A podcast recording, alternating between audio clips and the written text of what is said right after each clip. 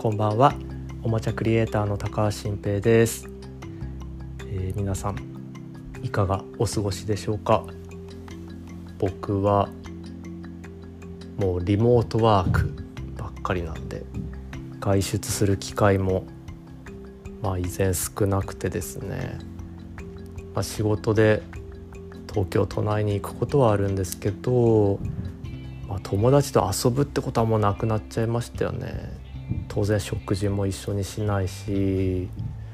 うんだからすごく寂しいしこの1年半ぐらいでいろいろ新しいお友達とはネット上で出会ったんですけど実際には対面したことがない人っていうのはすごくたくさんいるんですよね。でまあ会って焼き鳥屋行きたいなみたいに思ってる人は結構たくさん新しく出会ったりしたんですけどまあその日はいつになることやらっていう感じなんですがの僕基本そんな感じでリモートで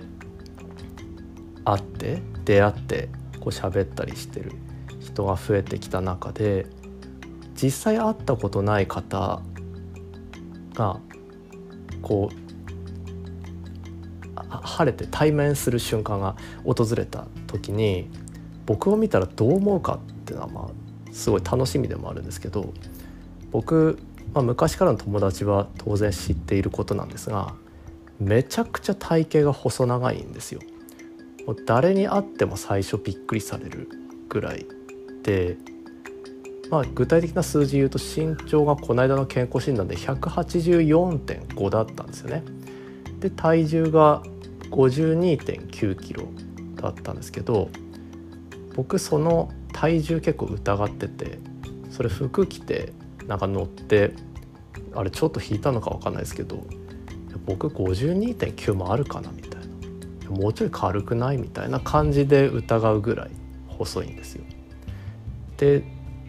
毎年なんかお医者さんにはその健康診断でその痩せすぎのことを突っ込まれて結構寿命短いかもしれないって言われたこともあるぐらい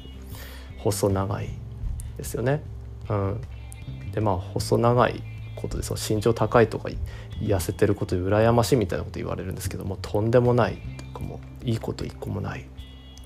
っていう感じなんですがそれは長年、まあ、悩んでるってほどじゃないですけど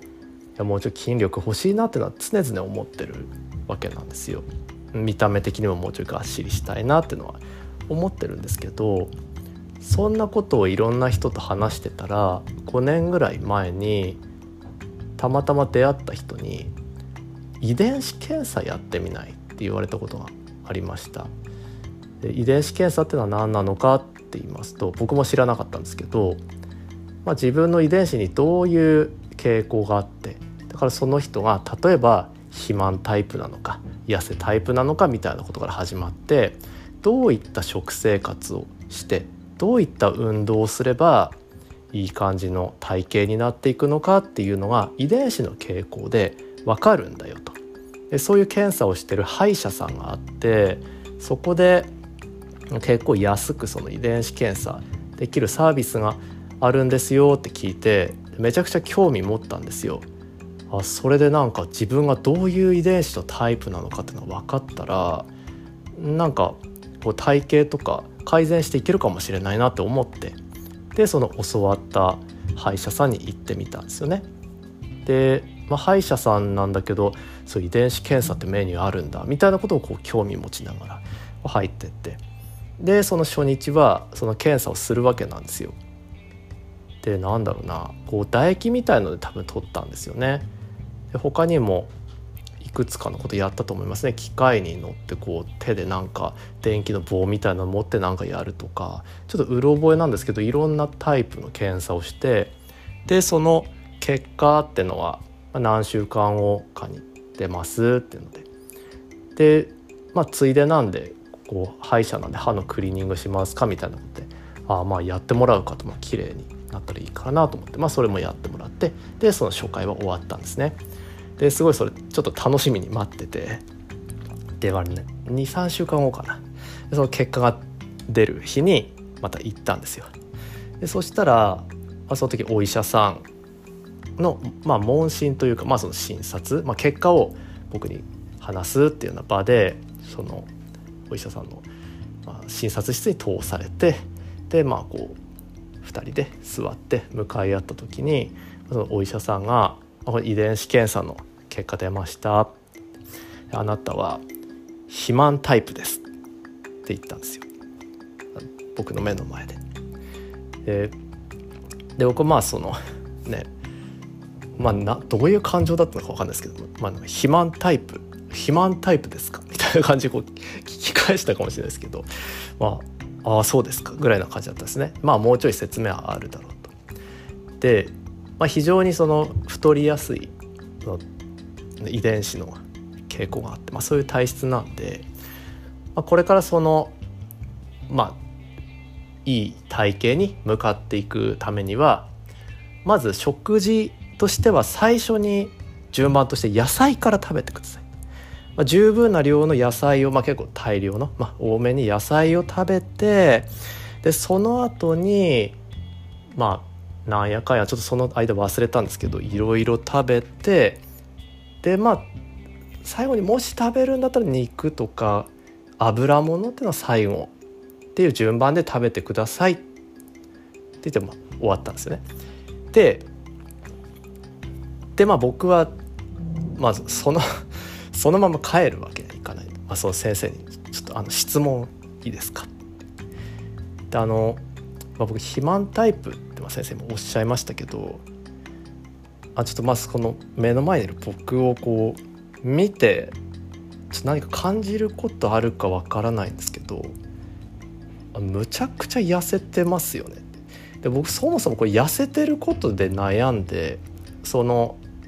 なんか太りたいとか、まあ、その筋肉質になりたいみたいなことでそのヒントを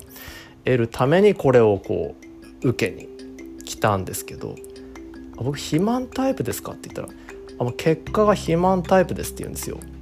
この僕を。この目の前にして。でいやこれ 目見えてるのかなってまあ思ったんですけど、まあ、ずっとその紙の結果数値みたいに見てるから。いやいやいや肥満タイプ。まあじゃあ僕人間としては肥満タイプかもしれないですけどでも結果的にこの現実はこんな痩せてるんだからじゃあ先生仮に僕があのもうじゃあ肥満タイプだとしましょうと。肥満タイプでいいから僕太りたいんですと。もうちょい太んないとそのなんか寿命もちょっとなんか短めかもしれないってお医者さんにも言われてるんであの太りたいからじゃあさっきの食生活みたいなのが肥満タイプに対する食べ方なんだとしたらの僕どういう食生活とかどういう生活したら太れるんですかねって聞いたらいやさっきのやつ逆に食べたらいいんじゃないですかねって言ったんですよその その医者が逆にってだからその先に揚げ物から食べてでなんかそうご飯とか汁物とかって順番で食べて最後に野菜ですかねって言ったんですよそいつが。あえてそいつってちょっと言っちゃいますけど。でその後に、まあ、その人に、まあ、ところでその噛み合わせが良くないんで歯全部セラミックにこう削って作り直して歯並びの矯正よくしませんか？300万円でって言われたっていう。で、まあ、僕はそのお医者さんおよび病院のことをめちゃめちゃムカついて、まあ、そのまま帰った。んですけどまあでも、まあ、その結果っていうのはね数値的な結果はまあまあ別に嘘ではなかったと思うんでそのキットの信憑性は分かんないけど、まあ、結論僕は肥満タイプっていうことなんかなって、うん、思ってますね。でまあ、もちろんその肥満タイプだったよって話はもう妻にも報告をしてでだからだけどだから太りたいんだったら順番的に最初に揚げ物食べてサラダは最後にしろって言われたよっていう 話をしたんですけどね。うん、いやまあこんな僕なんですけどこれからもしねあの今までもこう出会って遊んでたけど久々に会う人もまだ画面越しにしか出会ってない人もこれから僕と会った時はあこいつは肥満タイプって思っていただけたら嬉しいです。はい。そんな感じで今日のお話は以上です。ではおやすみなさい。